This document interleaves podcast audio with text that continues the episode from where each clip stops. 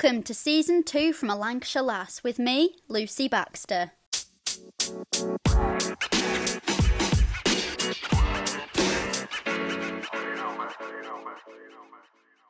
Joining me today is Mike Ward, the operations manager from Lancaster Area Search and Rescue. And in this episode, we're going to be chatting all about what they do, how the rescue team operates, and what ways you can help the charity. So, welcome to the podcast, Mike. How are you today? Oh, I'm all right, thank you. Better than the weather. we all are at the moment. It's miserable. So, first of all, why don't you just tell me what Lancaster Area Search and Rescue is? Okay, so uh, Lancaster Area Search and Rescue is um, a surf life saving uh, accredited uh, flood rescue team. Uh, we also do terrestrial search and rescue, and we are a charity run completely by volunteers. Um, we're on call 24 hours a day, seven days a week, uh, to respond to um, emergencies both locally and nationally. And we work very closely with our uh, Lancashire-based, um, you know, primary um, uh, rescue teams like fire and police and mm-hmm. things. And so, what is your role there? What does operations manager mean at, at the charity? So, for one of the better word, I suppose you would say I'm the gaffer. And basically, my job is to make sure that everything's um, in place, the club's functioning as it needs to be, and we're fulfilling what we need to do. Um, as uh, a search and rescue team. Obviously, there's a lot of training that goes involved. There's a lot of meetings and keeping um, networking going with uh, Mountain Rescue um, the Coast Guard, RNLI, and any of the other bodies that we may work with or alongside with. And we regularly attend um, uh, the Lancashire SAR meetings and things like that. Uh, just to uh, correspond with one another about um, shouts we may have been on, things that are going on, events that are happening, and um, yeah, just just general running of the, uh, of the of the search and rescue side of things. So, like in an ideal world, people wouldn't need you because they wouldn't need you know, if, if everyone was safe and kind of if these natural disasters sometimes and things didn't happen. But what type of events do you cover? I'm thinking, is it kind of like floods and, and missing people, or what, what kind of things do you do? Yeah, so it's a spectrum, really. I mean, one of the things that I've got to emphasise to people listening today is that we're not a primary service, so we will always be called out. Uh, by the police or the fire primarily for extra resources so we can provide boots on the ground. The last shout that we went to was uh, an elderly lady, and it was actually Mountain Rescue that called us as an additional resource. They've been looking for this lady with dementia, sadly, and they just simply find her. She was well known locally, and um, it was quite unlike her to go missing like she was. Uh, she had a routine. So basically, we were brought in to assist with this, and we obviously follow um, all protocols set out. And uh, we were able to follow instruction and, and, and go go along with our teams and, and help with the search, which uh, came to a successful conclusion later on in the day. She was uh, she was found very cold and wet. She'd been out all night, unfortunately. Mm. But um, with the Lancashire Fire Crews, our team we were able to assist with the medical side of things as our team also carry um, a first responder level of medical, uh, medical qualifications. That must be so rewarding when you find a, a, person, especially elderly. I always think it's so sad when they're kind of out in, you know, as it's coming into winter as well, like in the the cold and the rain.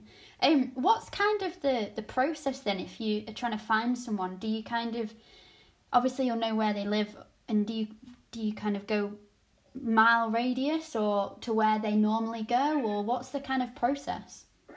So a lot of things when you're dealing with um, you know missing people, it's about the intel really. Quite often, if people don't want to be found, then simply they won't be. But if someone's uh, gone missing, certainly because of medical conditions, then really it's a case of uh, you know asking the right questions. Which, to be honest with you, the PolSAs, which uh, always lead these kind of searches. There are police search teams, uh, very knowledgeable about uh, the aspects of if someone's in their 80s, how far they could travel, what the possible directions could be. But as well, you're also looking at um, health conditions.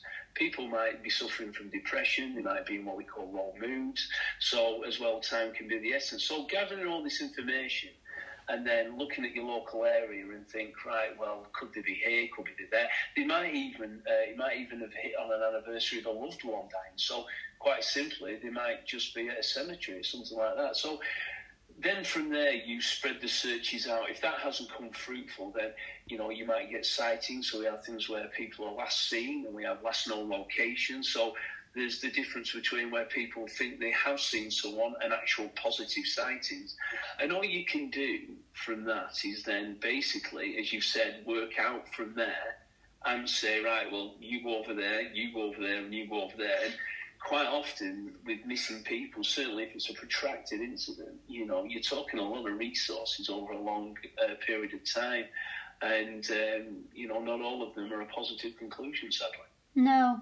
Um, and then I guess like na- na- nature and things like that. So like when it's hot weather and people jumping into reservoirs and, and flooding, do you do things like that as well, like assisting with those? So um, one of the things that we're very keen on, and certainly personally to myself, um, is um, prevention. You know, the, the, the thing is we live on an island. We forget this all too often. And, you know, certainly in Lancaster we have great accessibility to the Lake District, etc. But we have the River Lune that runs through Lancaster with several weirs on, and anything, and um, you know, even on a good day, um, you know, a nice hot day, we can attract anything up to five thousand visitors onto the banks of the River Lune. Certainly over the COVID, uh, because obviously the staycation was uh, was about, we mm. certainly saw increasing numbers, and because of that um, you know, you have, uh, you know, heightened um, risks because there's just more and more people out into the water. So what we do during the summer, we actually um, we do a campaign uh, supported by the police and local fire units called Operation Bankside, and basically, in, we we do uh, lifeguarding patrols is the best way of putting it um, along the banks of the River Lune. And what we do is because of the weirs and everything that we have, we go down to local beauty hotspots and just um, make people aware of the hazards and dangers of open water swimming. Um, and uh, you know, making sure that we, as I always say to people, we're not here to stop anybody having fun. But sometimes, if you can educate people and give them the awareness of the dangers of water and what could happen, then sometimes they'll make the sensible choices themselves. And certainly here at Lancaster Area Search and Rescue, that's what we like to do is is to help with that preventative uh, measures before it's even got there. Definitely, and I mean, like you said, on an island. I mean, we've got what we've got the sea and the the beaches. So like near near me, we've got uh, well, you've got what Blackpool and Lytham, St Anne's, but then sort of you've got Formby and Crosby down there. And on designated beaches, they do have lifeguards when it's the weekends and things, but between certain hours, if you're gonna jump into the River Brock or the River Lune or wherever you are, there's you you're not guaranteed, and because it's not normally a place people swim every single day, and so it's kind of understanding, like you said, the the safe places, the non-safe places, what what dangers there are.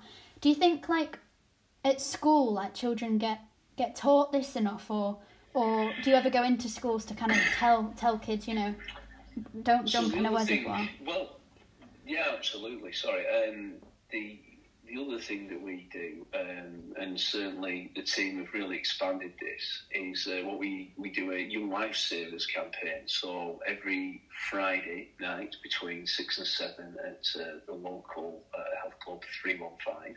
And we've now just recently moved into uh, Morecambe Salt Ayre Leisure Centre. We do Young Lifesavers. These are children between 5 and 15 and we teach them how to stay safe around water. Uh, we do the RLSS uh, Rookie Lifeguard campaign, and we teach them how to act, how to go for help, how to be safe themselves, and how to act in a rescue. And you know, make them aware of the of the dangers. Again, all this is volunteer work that we do, but also um, usually during the month of June, uh, the Drowning Prevention Week is on, and we um, usually book up quite heavily, um, going into schools and doing uh, water awareness campaigns to assemblies and individual classes to make sure that we can spread the word of the dangers. But also, you know, we don't want to frighten anybody from going and enjoying it, but at the end of the day, water can be dangerous, and if it's not given the respect, then you know you can get yourself very quickly into trouble. So if we can spread that education, then uh, the prevention stops operation things like Operation Bankside mm. uh, pulling people out of the water. Yeah, and so how did you gain an interest in in working at the charity, and what was your, I suppose, sort of, did you have a career in this, or where's your interest come from? So um, I used to be a retained firefighter at uh, Cumbria Fire and Rescue Service at Milnthorpe. Um, I did that for just short of 10 years. And within that, I worked um, as a home safety officer, uh, doing fire prevention, things like that. And it's always been at the heart of a lot of the things I've always wanted to do, which is making people aware of, of dangers, but giving them the education so they can act upon it themselves and keeping other people safe because you know whether you're drowning or you know you're dealing with fireworks or whatever you know if people understand that you can enjoy these things but safely and if you understand the dangers and you've got the concept of why they're dangerous then usually people will make the right choices and decisions to act you know accordingly around these things. And um, certainly with my background uh, with the fire brigade it gave me a good um, you know, uh, knowledge to go into this side of things and um, work and help develop um, the search and rescue team that now is LASAR. And what equipment do you have there? Obviously, like you said, you're not the first port of call. The police, the fire brigade will be called first from the public, um, and then they'll call on to you. What what equipment have you got to assist and, and to help them? So we um, we've got we've got a 4x4 vehicle and things like that. Well, that's that's pretty standard with a lot of rescue teams. But we have um, we have a boat uh, and we have uh, rescue sleds which can be operated in flood water and things like that. So they're just basically big inflatable de- devices that can carry people in and out of floodwater. And as much as anything, our personnel are trained to deal with these situations, and quite often, as, as we all know, local resources uh, can be stretched, you know, and certainly when you get a, an incident and you actually need more people, what I like to think is that the police will turn to us um, to assist them wherever we can and help wherever we can. So, as much as anything, we probably carry a lot of the same equipment and certainly flood rescue equipment um, as um, mountain rescue and fire brigade, etc. You know, we have stretchers, we've got uh, first aid kits, we can carry oxygen, things like that. So, it, really, for us, it's about supplementing those uh, statutory services, if that makes sense. Yeah. How long's the charity been going then? Um, I think we're into our sixth year now. So really, as a as a as a rescue team, we're we're real fledglings that way. But we've you know a lot of work has gone on, and, and um, you know collaborative work that we've done uh, within the energy services has, has, really brought us on leaps and bounds with everyone's awareness to us. So, um, yeah, you know, we, we, we continue to go, but as, as, as, as most volunteer services or, or, groups or charities are, are dealing with the current post-pandemic COVID, um, you know, we all we're all facing a different time now. Mm, yeah, definitely. And I guess did you notice in the pandemic when you know you could go out for that hour of exercise a day and you couldn't really you know restaurants were shut, cinemas etc. There was nothing to do but enjoy nature. Did you see a spike in calls and were you busier during that time? I remember going into the uh, fire station at Lancaster and talking to them about the idea of launching Bankside. And they were so relieved about hearing this because they had a problem where, like I said, anybody, um, it was, I think it was, I think it was the May of the first, um, I think it was 20, 2020. And there was, I think they recorded 7,000 people up and down the banks of the River Lune. Oh, wow. And as you can imagine, when you've only got two pumps going out of Lancaster, that's a lot of you know, pro problems occurring very quickly. Yeah. And with no real backup or anybody there, they were they fully engaged and supported it straight away, which was absolutely fantastic. Um, I think really, you know, when you say the spike, I, I, think as much as anything, I think it was just people find out. It's like for us with the uh, rescue team, we also helped out with the local food bank distributing parcels, and I think a lot of people found uh, different ways to support one another, which was also encouraging. Mm. You know, I think I wouldn't say the disasters were down, but I think the the the accidents were up more to do with the fact that people were, you know, discovering places they didn't even know were in their local area. And we still find that now that you know people go back to these spots that they discovered, and certainly on a, on a warm summer's day, um, you know all these beauty hotspots surrounded by water. We only need to look at the Lake District for a classic example of that. And these these places are still heavily populated. Yeah, I mean, I always think as as soon as there's something extreme like the weather, you know, whether it's rain or heat, um, there's always I always think there's more people and there's more danger for them. Sort of in when it's hot, obviously the sea, but you've got like I like I said the reservoirs. When it's raining, you've got floods, and I think it's the extreme that's that people aren't aware of necessarily. You know, I think maybe 20, 30 years ago, I might be wrong, but like there wasn't as much, you know, extreme weather's like one day it's really rainy, one day it's really hot. Like I don't know if it's climate change or whatever, but it's it seems to be that we as as the people in, in Great Britain don't necessarily understand the weather and, and the safeties as much as maybe when it was a bit more the same. I think it's I think nowadays, obviously with the media outlets that we have, it's certainly more heavily documented and certainly we see more things going on globally the things that we think we see globally that we then recognise when it you know happens in this country. You need to look at some of the storms that we've had over the last ten years and the damage and the impact that they've caused. Now, without a doubt, with the environmental changes um, that we're all look at, you know, that's happening all around us, around the globe. Of course, these these extremities events are going to happen. Um, how much more and more over the next 10 years, I couldn't tell you, but they will do, there's, there's no doubt.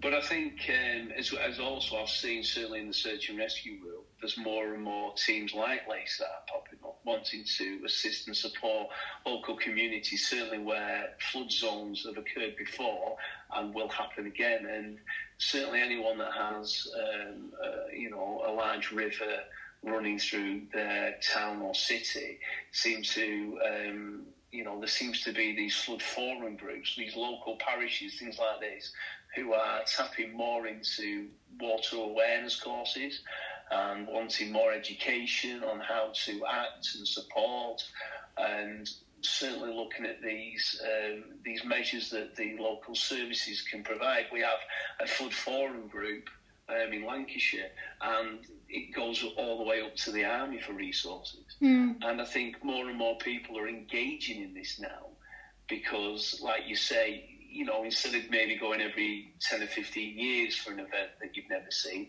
it's more like every five or six, you know. And, um, you know, when they come, for the people it happens to, it's always devastating. For sure, yeah. So, what's the area that you cover then? in terms of like so, the county? So we can go county-wide. We're more than happy to do that. Um, it's really where we're, you know, like I say, like I said at the beginning, we're we're not a statutory service. We're a, we're a secondary service. So really, if um, you know the local fire brigades and stuff like that are suffering and they need more people, then we can go and assist. We're trained to do so. We have the insurances, we have the governance, etc., etc. So we can go and do that. I mean, a good example of this is when we first started. And because some of us had prior training with these off-road vehicles, we actually assisted with the wildfire, wildfires up at um, Winter Hill and things. And it found many of the team members going backwards and forwards day in, day out to assist the fire crews and um, some of that was just helping beat. Some of that was uh, taking crews by their uh, what's called Hägglunds up there, um, and just basically being around as, like I say, being personnel, helping out wherever we could. And so, yeah, we'll we'll go county-wide, no problem. Further afield, we're more than happy, but usually with that, it usually has to go into some kind of national assets register into the fact that government are getting involved and they want to pool resources into somewhere.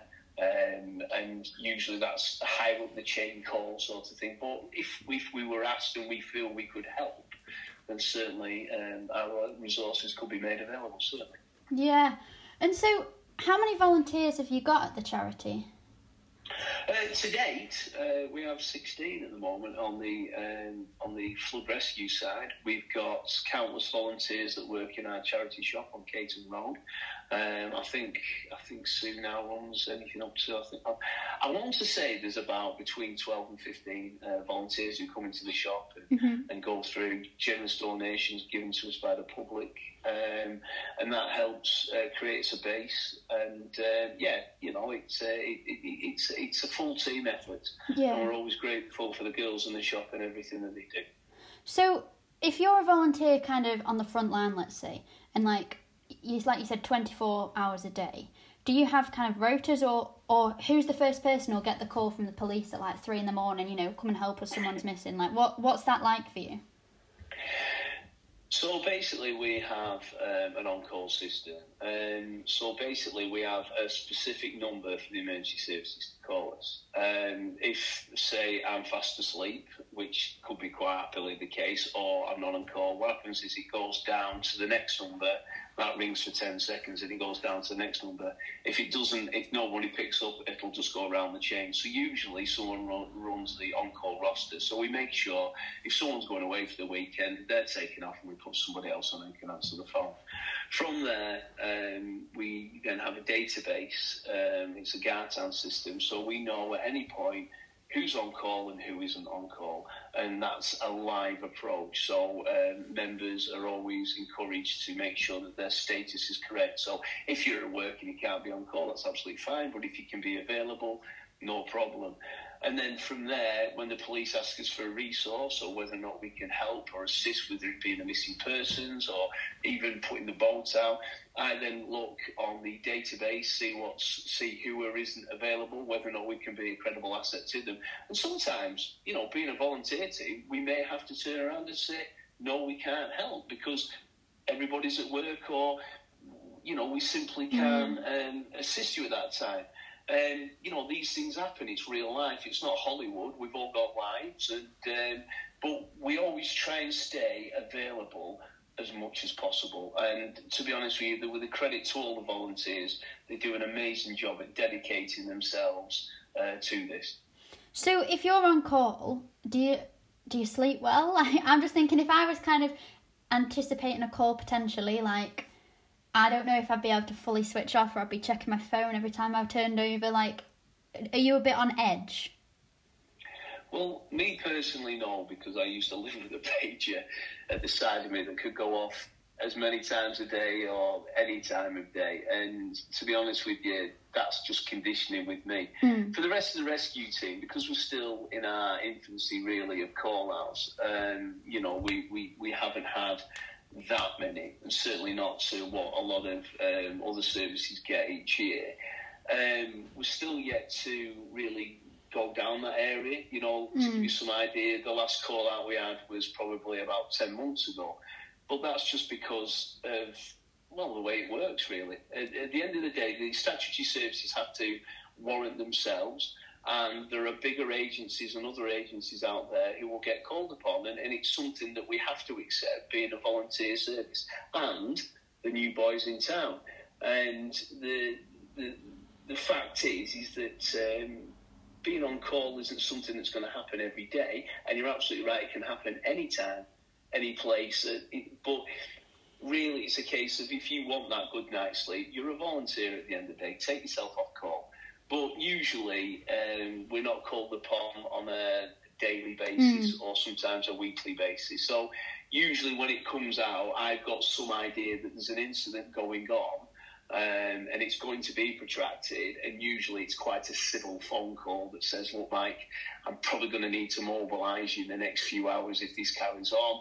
Um, then I will warn the team. I will let the team know, look, you need to make sure your availability is up to date. And then from there, I keep them posted. And then if the incident has been concluded without me deploying the team, I'll make sure everybody's stood down so they know that. But like you said, even if you're not um, called upon by, by the authorities and by the emergency services, you it's not like you're not doing anything. You know, you you are still like educating people. You're doing the the watch. You're you're kind of prevention, aren't you, as well? And then Yeah. the emergency services are, are more reactive, aren't they? Because they have to be. They're not gonna. Uh, do you, do you see what I mean? Like they'll they'll when there's an emergency that's been rung on nine nine nine, they'll go and treat that. Whereas you're preventing stuff on the River Lune, you're kind of trying to stop the need. Is that right? Yeah, hundred percent. I mean, to give you some idea, um, I was once told this is a theory that you look at things in your preventative, and if your education is spreading well enough and you're getting the word across good enough, then you should never have to commit to a save.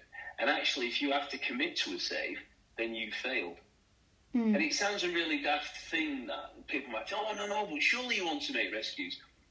Not really. I remember once saying to one lad, he said, he said, oh, I'm going to go in the water. I went, please don't. I said, the river's running a bit fast. He said, why, what are you frightened of? I said, then I'm going to have to go in after you and get myself wet.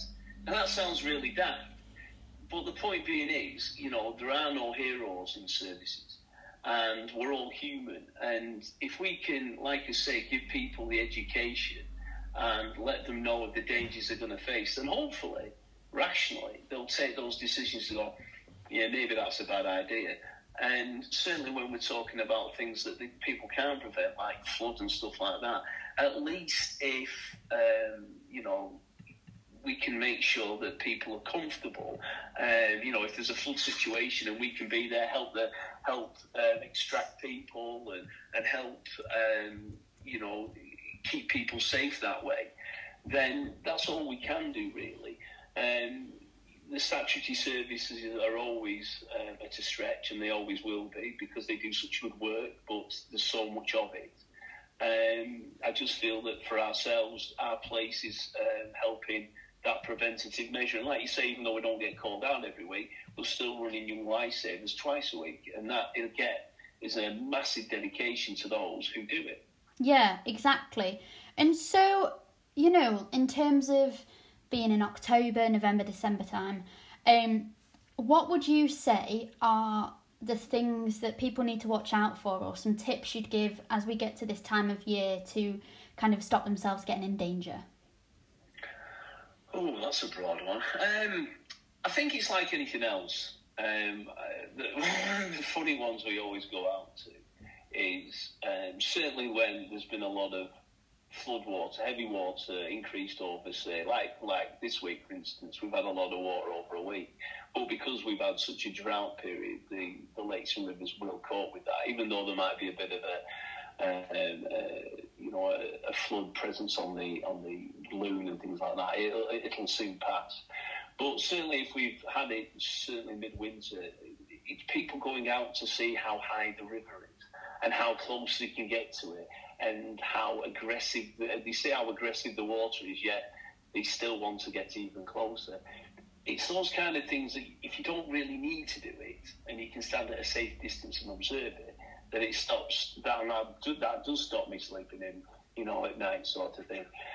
As far as flood goes, um, if you're in an area of flood, there's there's always things that the council are trying to do, you know, making sure that uh, drains and gutters and everything else are, uh, you know, cleared, uh, that uh, there's good escape for the water and where it can go to. But, you know, it, it's common sense, isn't it, this time of year, as much as anything. If you if you don't need to be there, or you feel whatever you're doing is going to, you know, cause harm, then you know, think accordingly and, and act accordingly. And if you are going to do that, then certainly, you know, make sure that you're wearing correct equipment, correct, you know, PPE. If you are, in, you know, engaging in, say, paddleboard and things like that this time of year, people do go out and try it.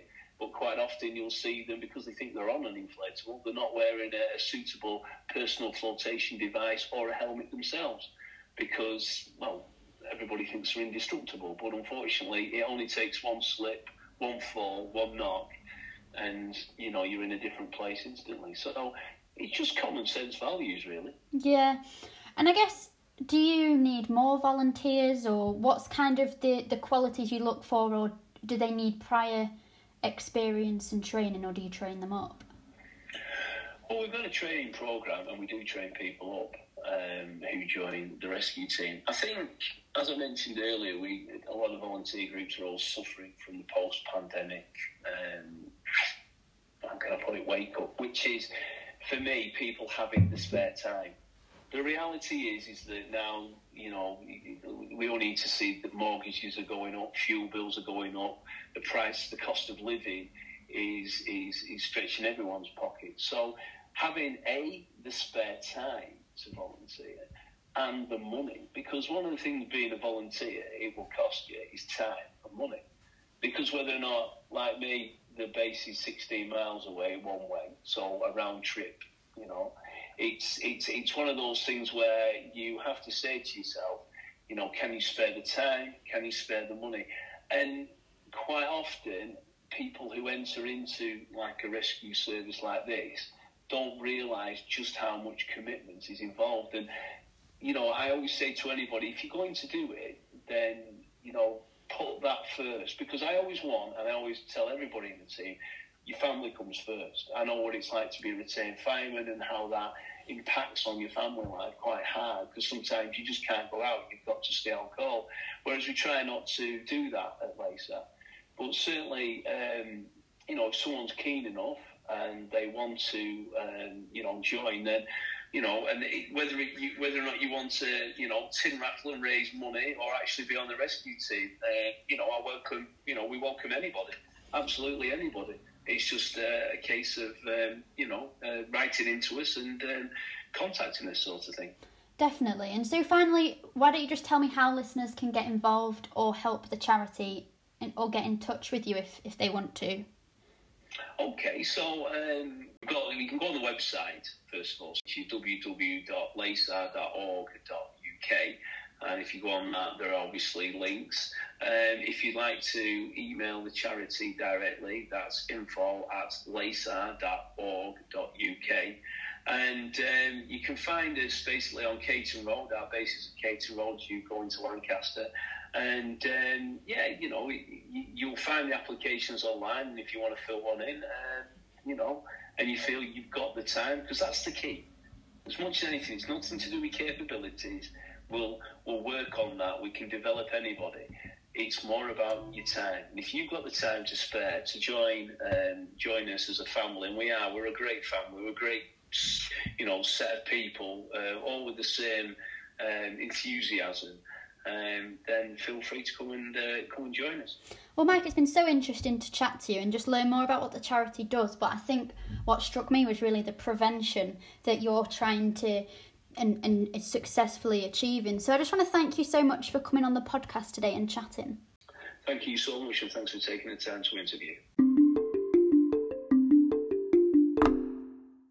Thanks for listening, and we'll see you next week.